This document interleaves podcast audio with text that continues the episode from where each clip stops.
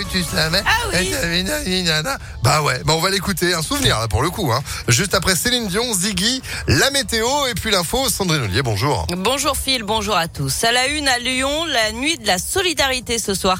La ville et son centre communal d'action sociale mobilisent une armée de bénévoles pour compter les personnes sans abri et leur faire passer un questionnaire. Objectif affiché, faire l'état des lieux de la situation des personnes sans abri à Lyon. Mais l'opération est critiquée par un collectif d'aide au logement, Colin Cotte. Les volontaires se sont inscrits en ligne et vont aller ce soir à la rencontre des sans-abri. C'est un premier pas important pour l'adjointe à la mairie chargée des solidarités et de l'inclusion sociale, Sandrine Runel. C'est euh, déjà une découverte pour euh, la plupart des, euh, des citoyens et des bénévoles un échange assez riche avec voilà du coup des personnes qui sont à la rue. Ça permet aussi derrière de créer du lien. L'opération est néanmoins critiquée par un collectif d'aide au logement à Lyon. Lola milite dans plusieurs associations. L'idée c'était de pouvoir connaître les besoins des personnes sans abri. Et là franchement, on, nous on se sent un peu démunis parce que pour le coup il y a des recherches depuis 30 ans sur le sans-abrisme. Il y a des collectifs militants, il y a des associations. Les personnes elles-mêmes savent exprimer leurs besoins. En fait, on connaît les besoins des personnes sans abri. Pour nous, c'est vraiment une opération de communication. Ce collectif doute que l'opération débouche sur des avancées concrètes, à commencer par l'ouverture de places d'hébergement pérennes.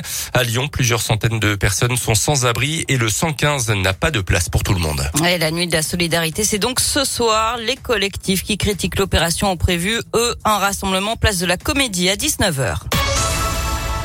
L'actualité, c'est aussi ce conseil de défense. Ce matin, à l'Elysée, le gouvernement devrait prolonger les mesures de restriction pour une durée de deux semaines supplémentaires alors que plus de 436 000 nouveaux cas de Covid ont été détectés en France en 24 heures.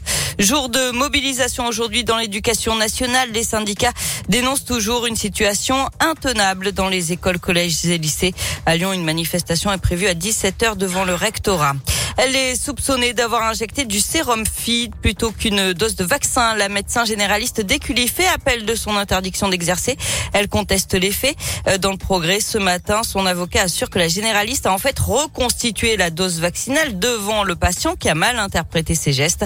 Je rappelle qu'elle est mise en examen notamment pour mise en danger de la vie d'autrui et escroquerie. Un Lyonnais jugé aujourd'hui en Iran, Benjamin Brière, est détenu depuis un an et demi.